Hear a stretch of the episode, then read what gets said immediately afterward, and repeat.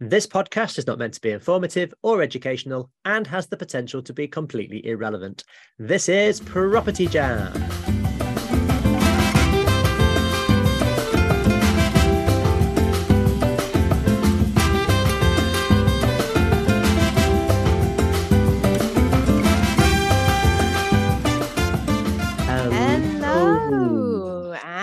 Welcome to this episode of Property Jam, the podcast where we talk about everything on the human side of property. And this week, oh, I'm excited. I've got a fellow property sister in the house. We've got the one and only Bushra Mohammed. Now, I'm not even going to waste my time introducing you, Bushra. This is on you, babe. I'm going to hand over to you to say who you are, what you do, and how you ended up on Property Jam. Go for it. Okay. Thanks, Joe. Nice to meet you, Matt and Joe again. So I'm a property solicitor. I qualified back in 2006. I have been practicing on and off. I took a six year career break back in 2012 because I just got fed up and I wanted to spend more time with the children at the time. And it was the best decision I made. Then what happened was a series of events. And in 2019, I said, well, actually, I feel like doing something. I'm getting bored and the brain's going a bit mushy. So I said, I want to do something in property, but it's got to be on my own terms. And through Yes. that, I decided to renew my practicing certificate with the Law Society. And this time round, I'm a consultant solicitor, which, if you don't know, it means basically you're self employed under the umbrella of a law firm. But because I'm a bit crazy, I want to do property investment as well. So I do two businesses, and fortunately, they complement each other so well that clients love it. Yeah, it's unusual actually. We I don't think we've spoken to somebody who does the legal side of property No, and investing. Have we met? I don't no, There because is normally, only a no- normally couple. we, yes, normally we just go, yeah, probably going to be quite dull. yeah, Probably. yeah. But you're not. You're actually really cool. Thanks, Joe. You too. Back at you. Yeah, because it's I, I suppose they are very distinct, but like you say, they massively overlap. You can't do what there is do in is. property I- without the legal bit, right? And I think you know what is. I think I've maybe understood what I like myself, and I after having the career break, I realized I don't want to be at my desk all day, five days a week, or even six or sometimes. yeah. Um, and it's just, you know, I like being on site. I like, even though we complain about builders and plumbers and everything, I do like having that banter and then going out and shopping for whatever you need for your bathroom to your kitchen and understanding what the different types of plaster there is. But um, yeah, so I do enjoy it. That's more detail than I know. I was going to say I didn't know. I'd say, how, how many different different kinds types of plaster there are? You know, is it like Oh my god, the things I've learned in the uh, I've learned so much in the last just 12 months, let alone 10 years. It's Wow. one thing after another.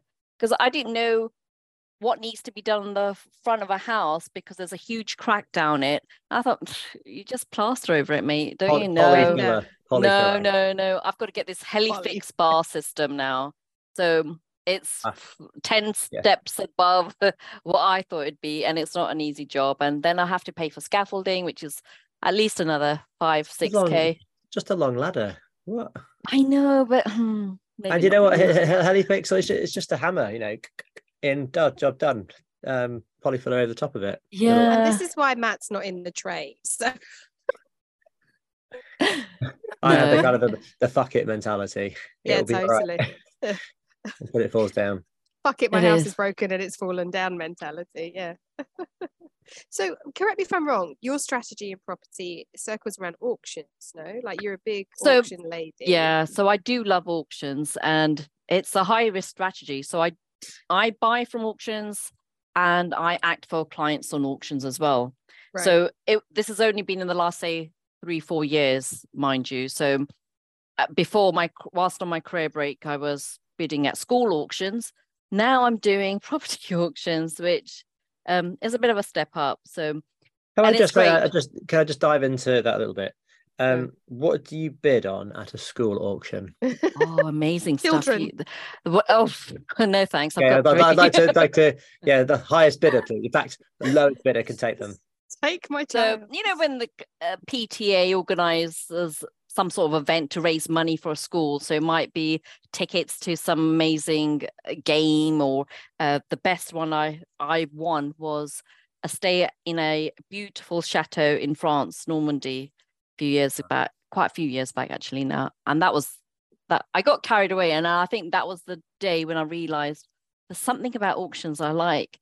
And my friend next to me said, You're bidding on everything. You do realize you have to pay for all this stuff at the end. Said, I do. But it just, there's so many little things. I was like, Oh, I need that. And I don't want that. And I need to bid on it.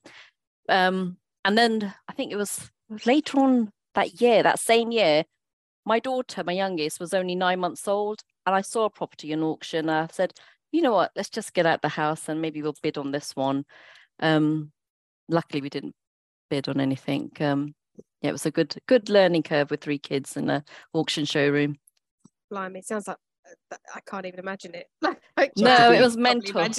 it. was mental. I had to take snacks. Did they get oh. given a paddle? No, this was just you know the normal standard auction. Just raise your hand. Luckily, none of the kids did. Boys. Imagine. But no. yeah, um, waving at the hi, mummy, and they've been up. You've suddenly won a house. no, so yeah, it was good. And now I like auctions because I think it helps with my background as well.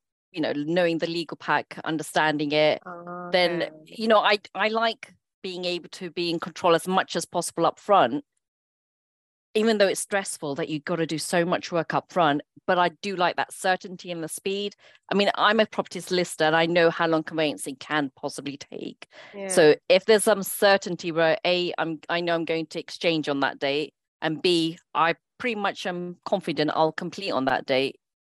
And if, anything that's out of my control, I'll damn well sure make sure that it's fixed and reduces my risk. So all the clients obviously know that I understand that, and then I I can advise them not only on the legal pack of things, but I feel like I can understand what they're going through, and then say, well, have you got this in order? Have you got that in order? And then they'll say, oh no, I I haven't. So I'll just quickly say, well, I think you should speak to this person or that person and then it helps them as well.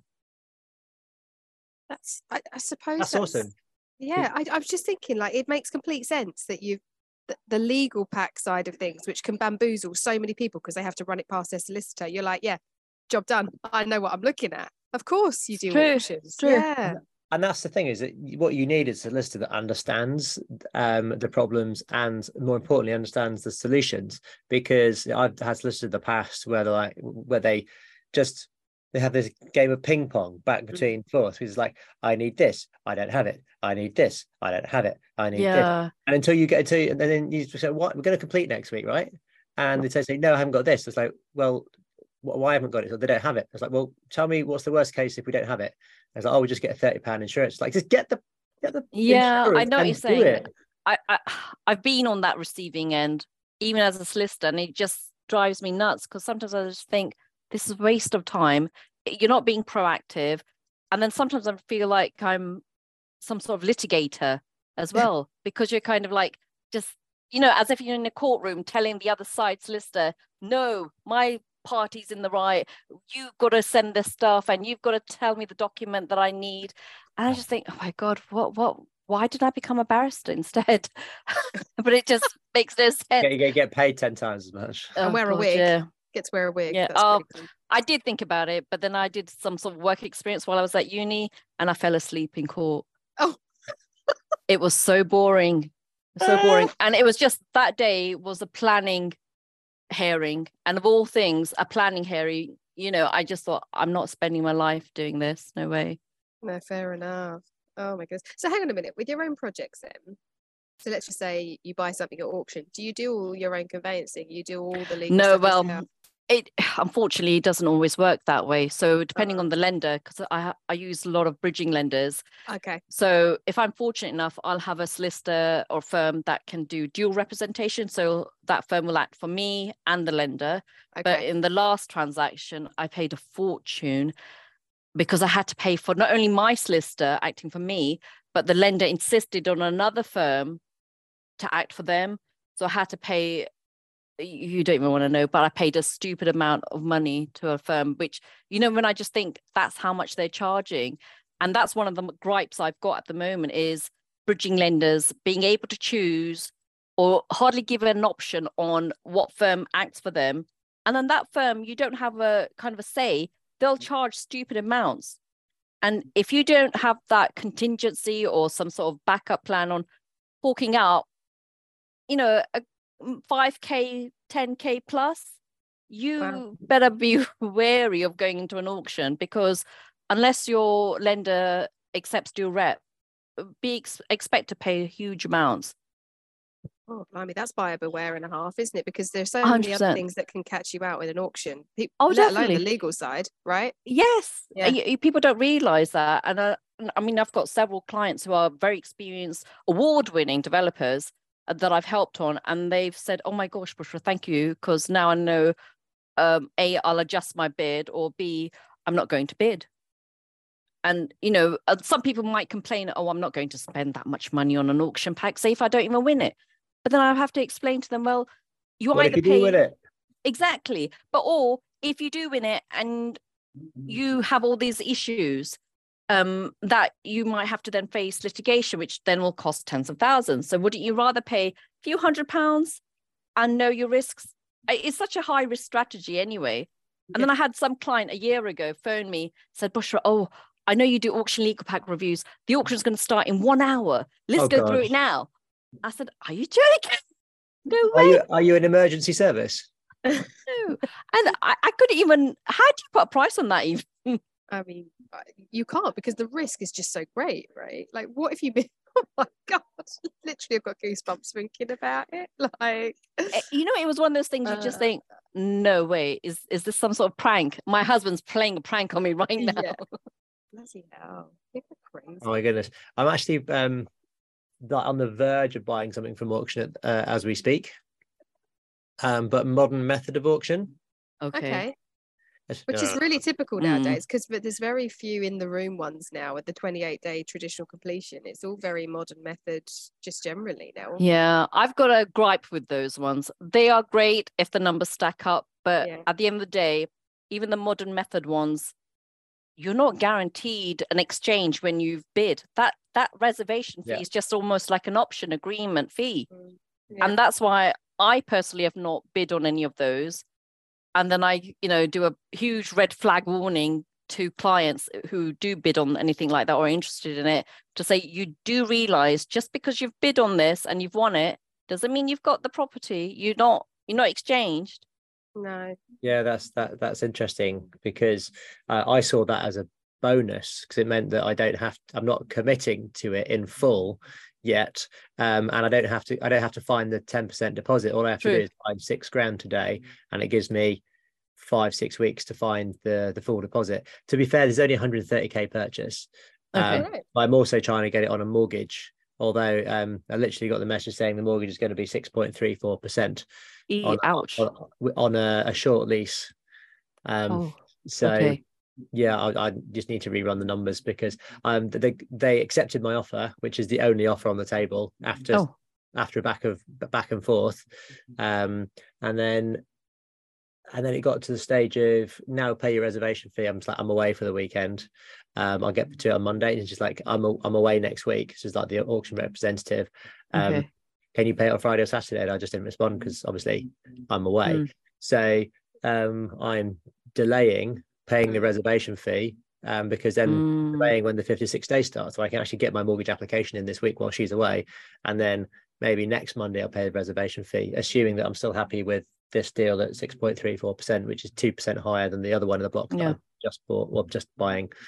So um did you hear about the guy who bid and won a staircase at an auction for 25,000. Stop it. What are you saying? Was it, well, oh. is that on purpose or by accident? No, no, on purpose. So what? his business startup um, strategy is where is he helps new startups and wants to promote new SMEs basically.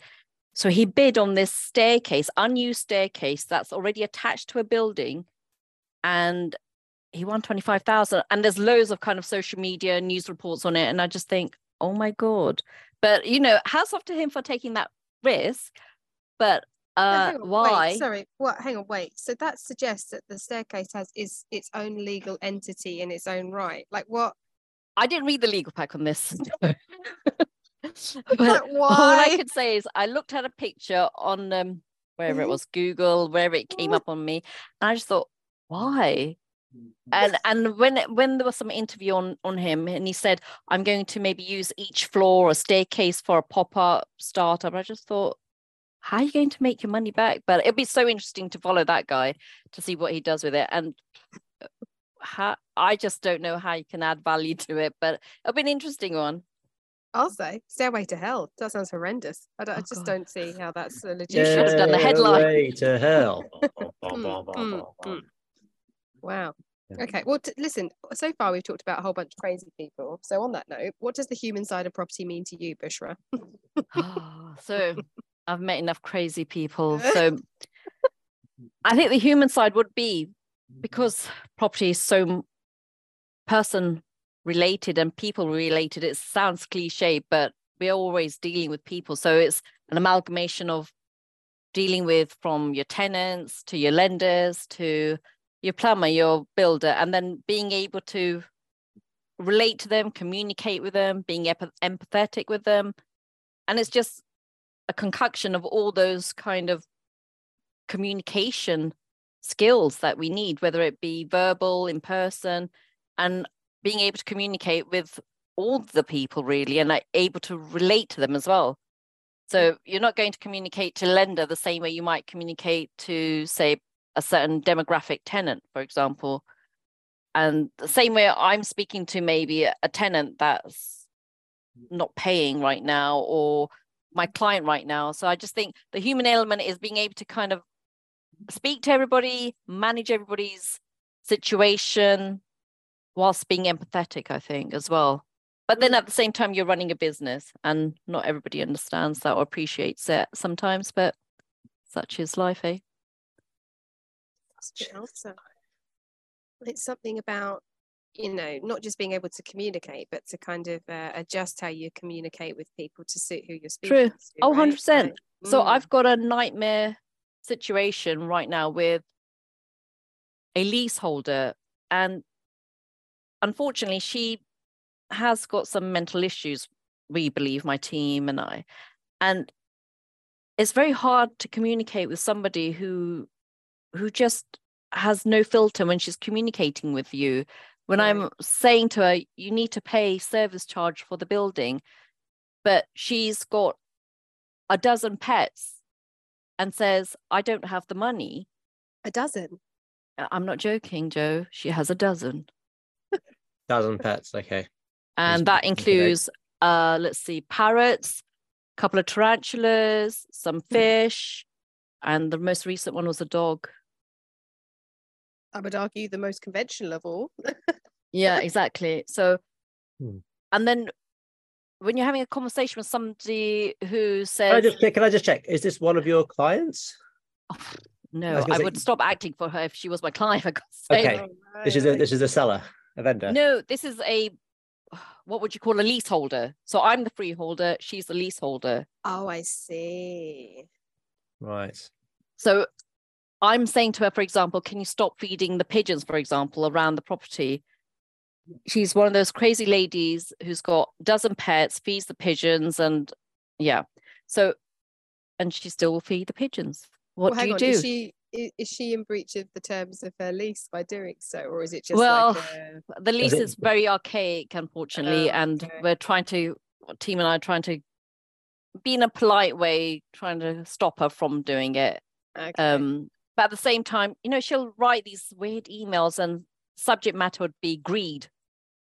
You know, it's it's not the most polite way, but you know, I think you, when when you've been in in the game for so long, you just think, okay, Do you want me to look after the property that you live in? Or do you want, exactly. I'm gonna say, or do you want those leaks to continue? yeah, No, Pay your I service just think- charge. There might be some money to pay to fix that leak. yeah, it's true.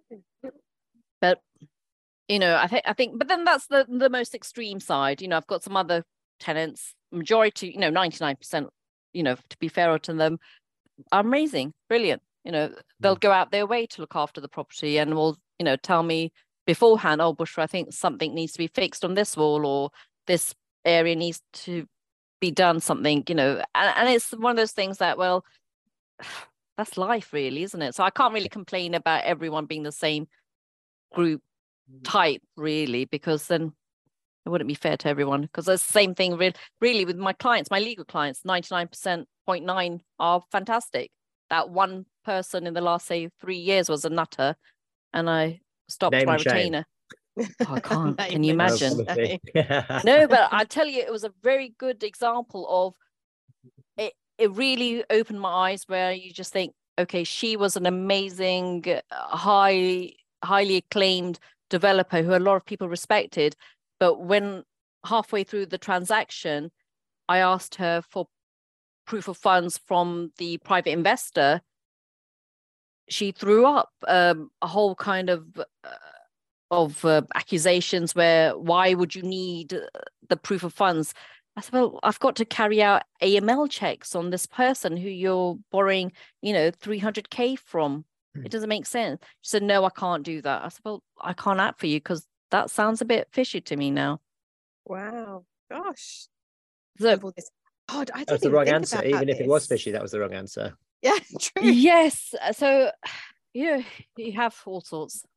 And, but it's and interesting. You, you- as in the legal side of things, you must. um ah, I know. I never thought about the scandalous side of it, or like the whole kind of, oh, that's raised my eyebrow. I'm questioning whether you should be doing this deal at all. Like you must get that all the time, no? No, fortunately, no. But Oh. because we we're trained so much into AML at the moment and fraud, it's in the last say probably 10 years because of the internet and everything is mm. so such a big issue where people are being scammed and we have to double check so much now. It adds a lot more time and people don't realize i'm phoning. Just mm. last week i completed a sale for a client and not only did i have to phone her to confirm her bank account details over the phone even though she's emailed me i have to then phone the estate agent. Now savills not to name and shame is a huge company but just to confirm the bank account details i had got took nearly 45 minutes because I was going around in circles, phoning head office, phoning accounts team. No, accounts team don't deal with it. Credit control. No, that person doesn't know that one. And I just thought, oh my God. And then you also have to phone the other side solicitor and you've got to confirm the bank account details for that. And you just don't know because at any moment your, you know, email system, something could be hacked and somebody else could send the bank account details claiming um it's mm-hmm. them. You've And had we've that, got- you, Matt? I have had that. Yeah. Yeah. So we've got to do training and we've got to be on alert really through a not only throughout the client's transaction, but throughout the whole, you know, week to week, day to day running of the matters, because it could happen from anything and anyone really. Yeah. Yeah, it's amazing. And also like the I nearly got scammed the other day with Barclays. It was like, how scary is this now in terms of like how intelligent scammers have got? So basically I had a phone call from Barclays. Uh, it was from with a held number, so I should have known better, but I was instantly suspicious from the jump. What they were able to do was actually trigger text messages from Barclays. That's Oh, what was wow. scary. And they were like, oh, there's a code that's come through. Can you relay the code? And on the actual text message, it says, this is a message from Barclays. Whatever you do, never relay this code because, of course, if you relay the code, then it allows them to approve a payment that they're trying to push through using your card yeah. fraudulently. And because it came through from Barclays, I was questioning. There was something suspect about this person, but there was also just I couldn't reconcile the fact that they were able to manipulate the system. It's getting very advanced. it's of course, mad. I don't know how these people sleep at night, I'd- honestly. It's And- sickening. I'm I'm Yeah. pretty savvy, but imagine if that was an old person, they'd have given away yes. everything. And do you know what he said to me? He said, "Oh, I'm about to trigger a text from Barclays," and he said, "And um, when the text comes through, he said, because somebody's logged into your bank account and they've replaced your mobile number with theirs." You have to do a reverse psychology or something. So basically, where it says approve the purchase, instead of saying no, you have to say yes. And at this point, I'm like, ah, you must think I'm a fucking idiot. And I was like, Oh my like, God. I just said, "Oh, listen, I'm really sorry." I said, "I have to go." Um, but yeah, I said, uh, I said, "Yeah, I'm gonna have to go." And he said, "Oh no, no, don't go. Stay on the phone." I said, "No, no, I'm, I'm eight months pregnant. I need to go for a wee." They went, "I will stay on the phone with you while you go for a wee. Have you approved the text message?" I'm like, "Mate, you're fucking shifty," and I put the phone down.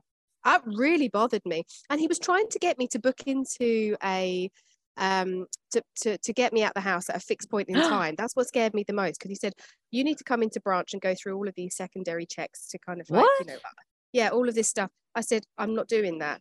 And then he said, yeah, when will you be available? We have an appointment at this bed, whatever branch it was in Bedminster. We have this branch, uh, branch available. Come in at 12 o'clock. Will you be out the house at 12 o'clock? And I'm like, What? Oh my god! So not only were they committing online fraud, there was also a risk that they could have like turned up at my house and robbed So have you have you now changed your card address. details? You can't change your address, but have you changed your card details? Yeah. 'Cause So I cancelled the card. I spoke to the fraud Yeah. team at Barclays immediately afterwards, and I was just Yeah. like, guys, like, "Uh, is this the first time they've come you come across this? Said, no, this has only been happening in the last three weeks. This person is running rampant right across Barclays. That's Wow. nuts. And that is that is scary because they've got that much information on you Uh-huh. to say when you're going to be outside of the house even. He knew my date of birth. He knew my address. He knew my um, mobile number. He knew everything. And it, it, you know, if you weren't just, if I didn't have a sort of like, i don't know, About you, yeah. yeah. Do you know what I mean? You'd have just given him everything. So you know what? dodgy. I'm I- I'm in the process of trying to sell one of my keyboards. This is really Oh, yeah. random on Facebook Marketplace. Yeah. And um, I just put it up for like 400 quid or something. And I didn't expect to sell it for 400 quid, but instantly there was like five people interested within about 45 minutes. All of them with slightly foreign names Uh-huh. and all of them saying very similar things. And I responded to a couple of them, and I was just like, "You don't really want my keyboard. You just want my money, or you're going to, or you're going to rob my house or something. I don't know what's going on here." But oh, so, so I ignored them because I I hear hear a lot about Facebook scams. One of our team had a Facebook scam where someone come to came to pick up a PS3 that he was selling, uh-huh. and um, came with an app that said, "I'll transfer you the money now." Yep. And put the money, your bank details in, etc. And it said money going to be sent. It will be transferred within two hours. Yeah. And then, Jo- yeah, Jordan's on there checking his phone, going, money hasn't come through yet. Uh, but check, you know, Metro Bank will send it within two hours. He was like, okay, take the take the um PlayStation. No money turned up. Yeah.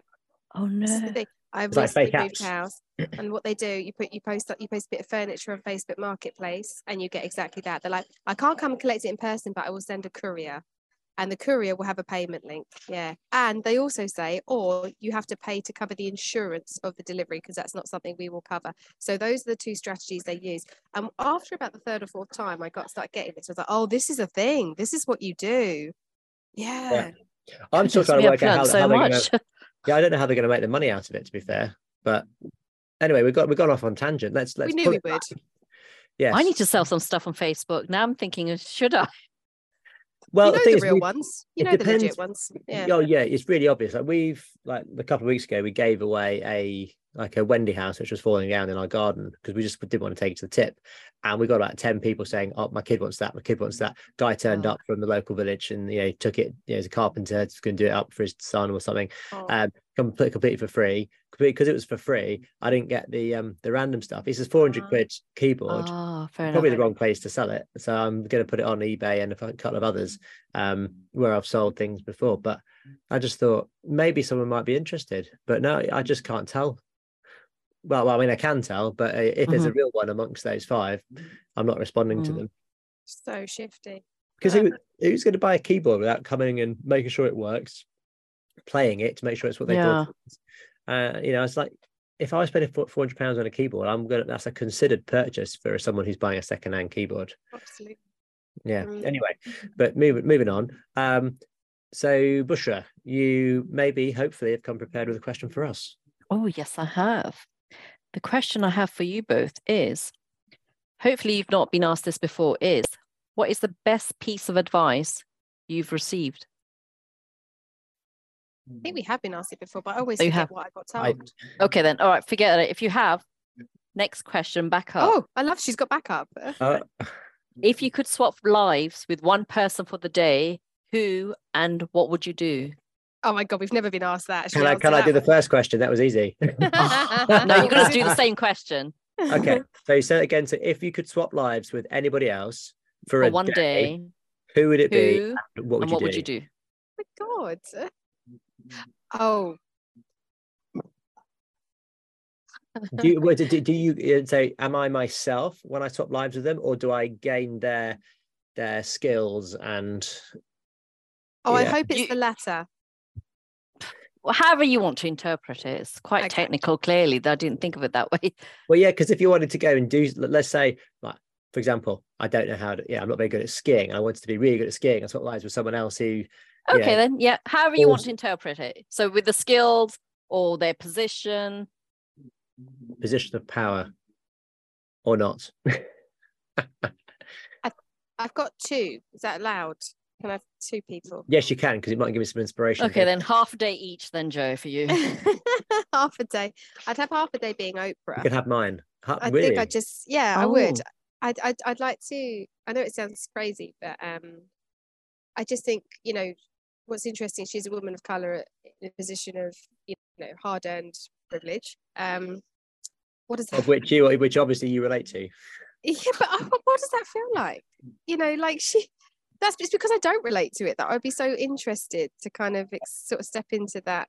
You know what what does that look like to be that super wealthy but also be that knowledgeable but that famous you're the most famous black woman on earth like what does that feel like and what responsibility comes with that and how how do you carry that burden almost um that comes with the weight of that responsibility?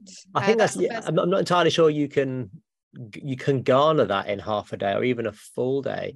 Yeah that's something you need to be oprah for probably a good week or two just to Yeah. get fine. breadth i'll just do the private jet or something. That'd be fine. Um Oh, it's a hard life, then, isn't That's it? the hard life. And then the other side of it, um, I was thinking about someone like Derren Brown, because you know how they've got like that sort of ability, that knowledge to kind of Just wondering influence how he does it. minds and stuff. Yeah, like how do you how do you do that? Like I yeah, Yeah. something like him. Mm. What would you do with that skill? Probably manipulate the fuck out of people. Oh, it's can you imagine? I actually, I would do that, and then I would control the auctioneer.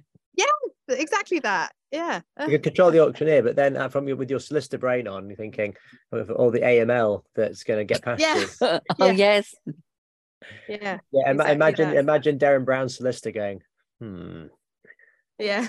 is this hmm, Hmm. yeah hmm, Yeah. hmm.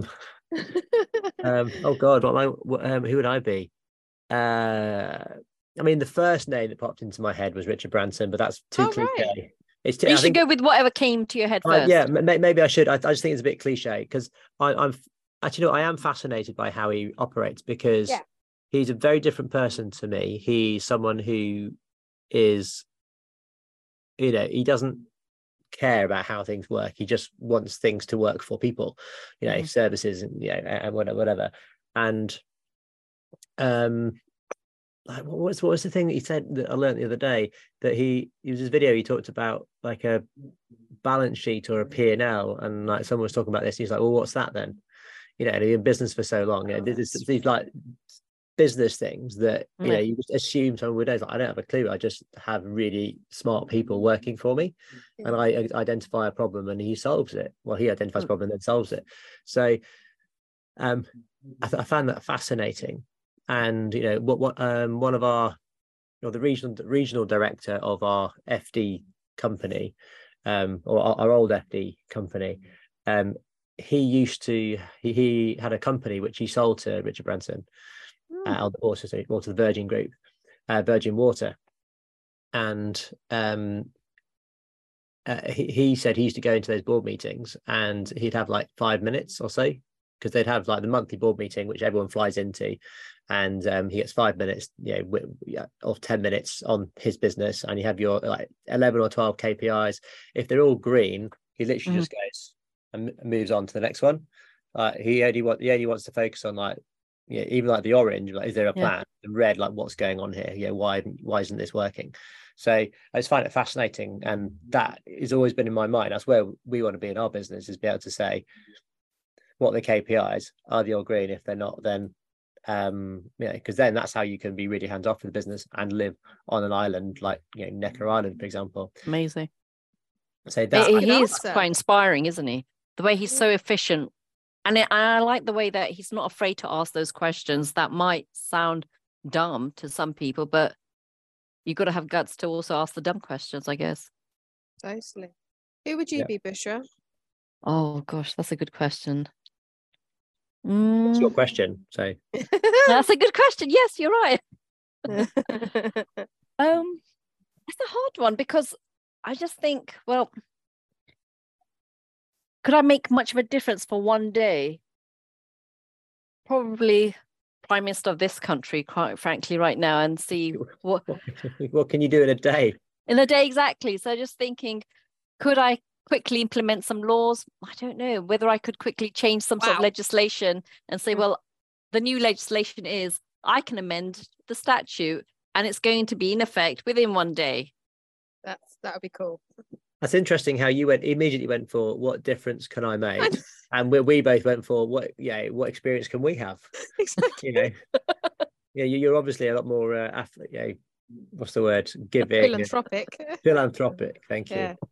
No, but Well, we, uh, I, I think we we both realise. I'm going to defend us here, Matt. We both realise that there is only so much you can do in a day, so you may as well just enjoy the experience. we identified that straight away when you were We like um, with with uh, what's her face? Oprah, Oprah, Oprah, Gloria. yeah. she wanted to be on the private jet, which I co- totally understand because I hate driving. So why Yeah. wouldn't you want to go on the private jet?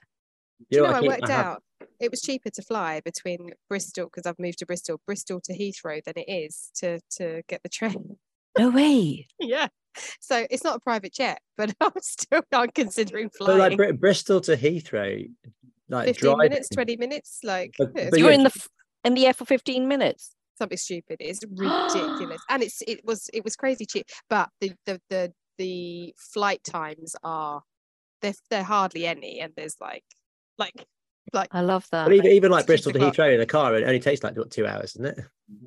About Yeah, two but- hours, train, yeah. train, take, train takes an hour and a half, isn't it? It does. No. So yeah, d- door to door. So it cost me about 150 quid return to go from Bristol to Heathrow because Really? to get yeah, but 50 quid of that is a cab to the terminal and the between the terminal and the hotel I was teaching at because Uber, Mm. name and shame, charged 25 quid just to take you five minutes around the corner. I was like, what? So Wanker. yeah.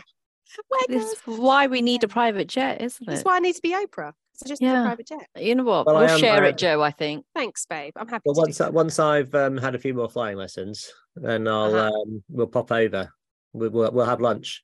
And I'll fly over and have lunch with you, Jay. Definitely. Sounds great, babe. Yeah. Where's your local airport? I have to have a look. Uh, so it would Like be Bristol, Bristol. Parkway. Yeah, it'd be Bristol International, whatever it is. Yeah, yeah. Well, I won't be flying into that one, which we- it's the little one. Oh, What's the nearest airfield? Should I should say? I don't know. I'll have to. I'll, I'll text you. I'll let you know. There we go. Yeah. Right. All Should you episode roulette? Yes, sounds like a plan to me. Right. So for our listeners who maybe uh, haven't listened to a previous ep- well to an episode of Property Jam before, episode roulette is a little game that we play with our guests where we scroll through previous episodes of Property Jam and then when um, until Bushra says stop, Ooh. and then when you say stop, then I'll ask you your opinion on that particular topic. So I am scrolling now. and Okay. whenever you are ready. Oh, it's like a game show. Okay. Fresh out. It is. It is, Stop. however. Okay. Episode 63. I see dead people and I buy their houses. No one Of our most way. download, one of our most downloaded episode. That was from a fellow property sister. That was from Joanne. Yes, Um, yes, yes. Yeah. So, so do you buy many houses from dead people? Mm, I Probate. bought several from probate. No, no, they weren't in probate, were they? No, they had gone through probate. So I was just buying it from the estate. Now, a question: Did you flip it or did you hold it? Hold. I've not sold a single property yet, other than the ones for my clients. If you flip it, you'd have to pay the stamp duty on a, on a probate property. That, That I don't makes think sense, I yeah. did. Huh? What's that? I don't think I knew that. I know. I learned that last last. yeah. uh, So, but that's only I think if you're trading. If you're trader, if you're a trader. So, Yeah. um, Oh, yeah, okay. you, you have to do it more than once.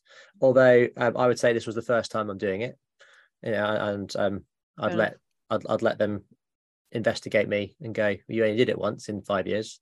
It's like, well, I, I had a go, I didn't like it. Um, I'm glad I- the way you've prepared this answer already. I had a go, didn't work very well. Um, they Got bored of that that strategy. We, we, we, found, we found them alive, locked in the basement. Um, I'm scrolling again. oh, oh, I get to have another go. Okay, this is Oh, yeah. exciting. I, I mean, I Okay. mean, yeah. Okay, here we go. Stop. Oh, episode 26, stress. Do you get stressed at all? Yeah, so I do, but I'm I feel like I'm coping it much better now. So I went through a terrible phase that I had panic attacks.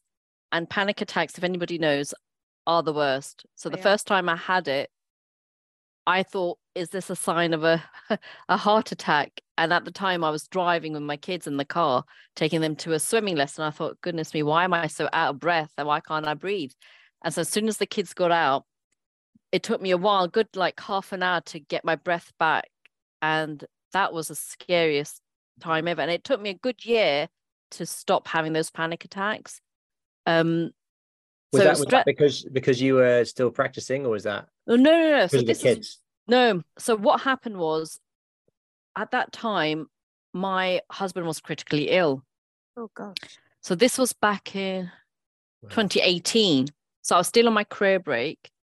And it was probably the most testing time of my life, actually. Um, because it was quite a serious situation. I mean, luckily he's all fine now, you know, by grace of God, he's okay and he's sitting in the room behind me. Um, but even though he was in a very critical situation, for some reason or another, my body just couldn't handle it. Oh, And I just got one panic attack after another, and it was just the worst feeling ever because uh, you can't. How do you just fix the panic attack? You can't kind of like just pop a pill and do it and sort it out.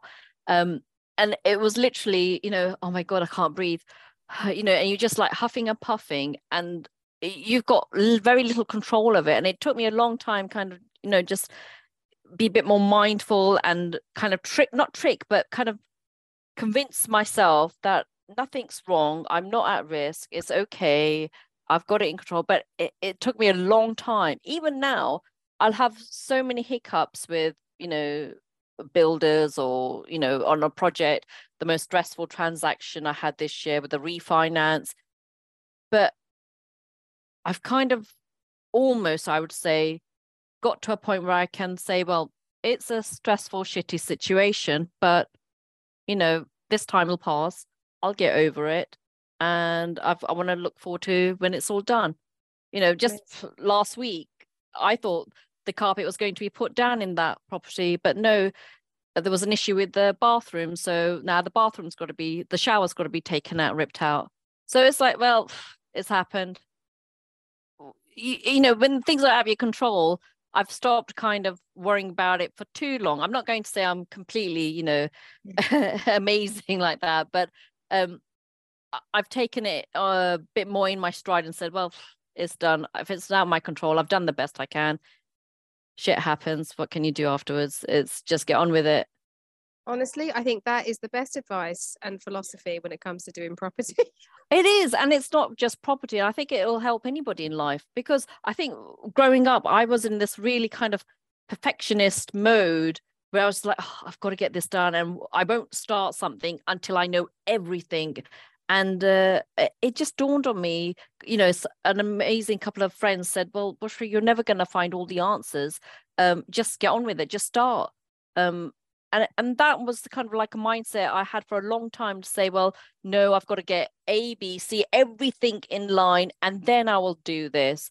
Or, you know, and it just almost started to be a kind of a, a procrastination issue as well, because you'll never be ready almost.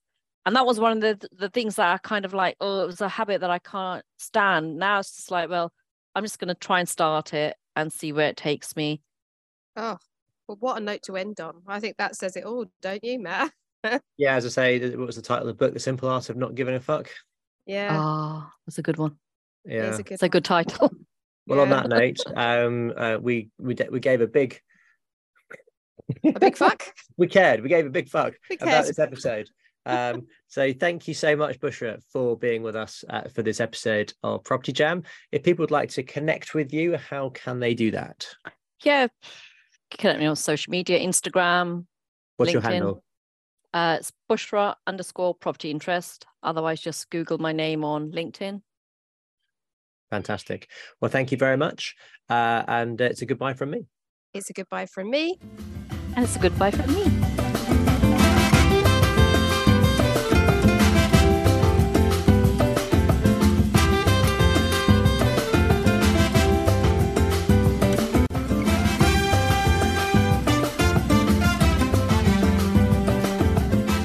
And jam with us on social media where you can hear more and see more. On Facebook, search Property Jam Podcast. Or you can follow us on Instagram at Property Jam Podcast. Or you can email us at propertyjampodcast at outlook.com. See, you on the next episode.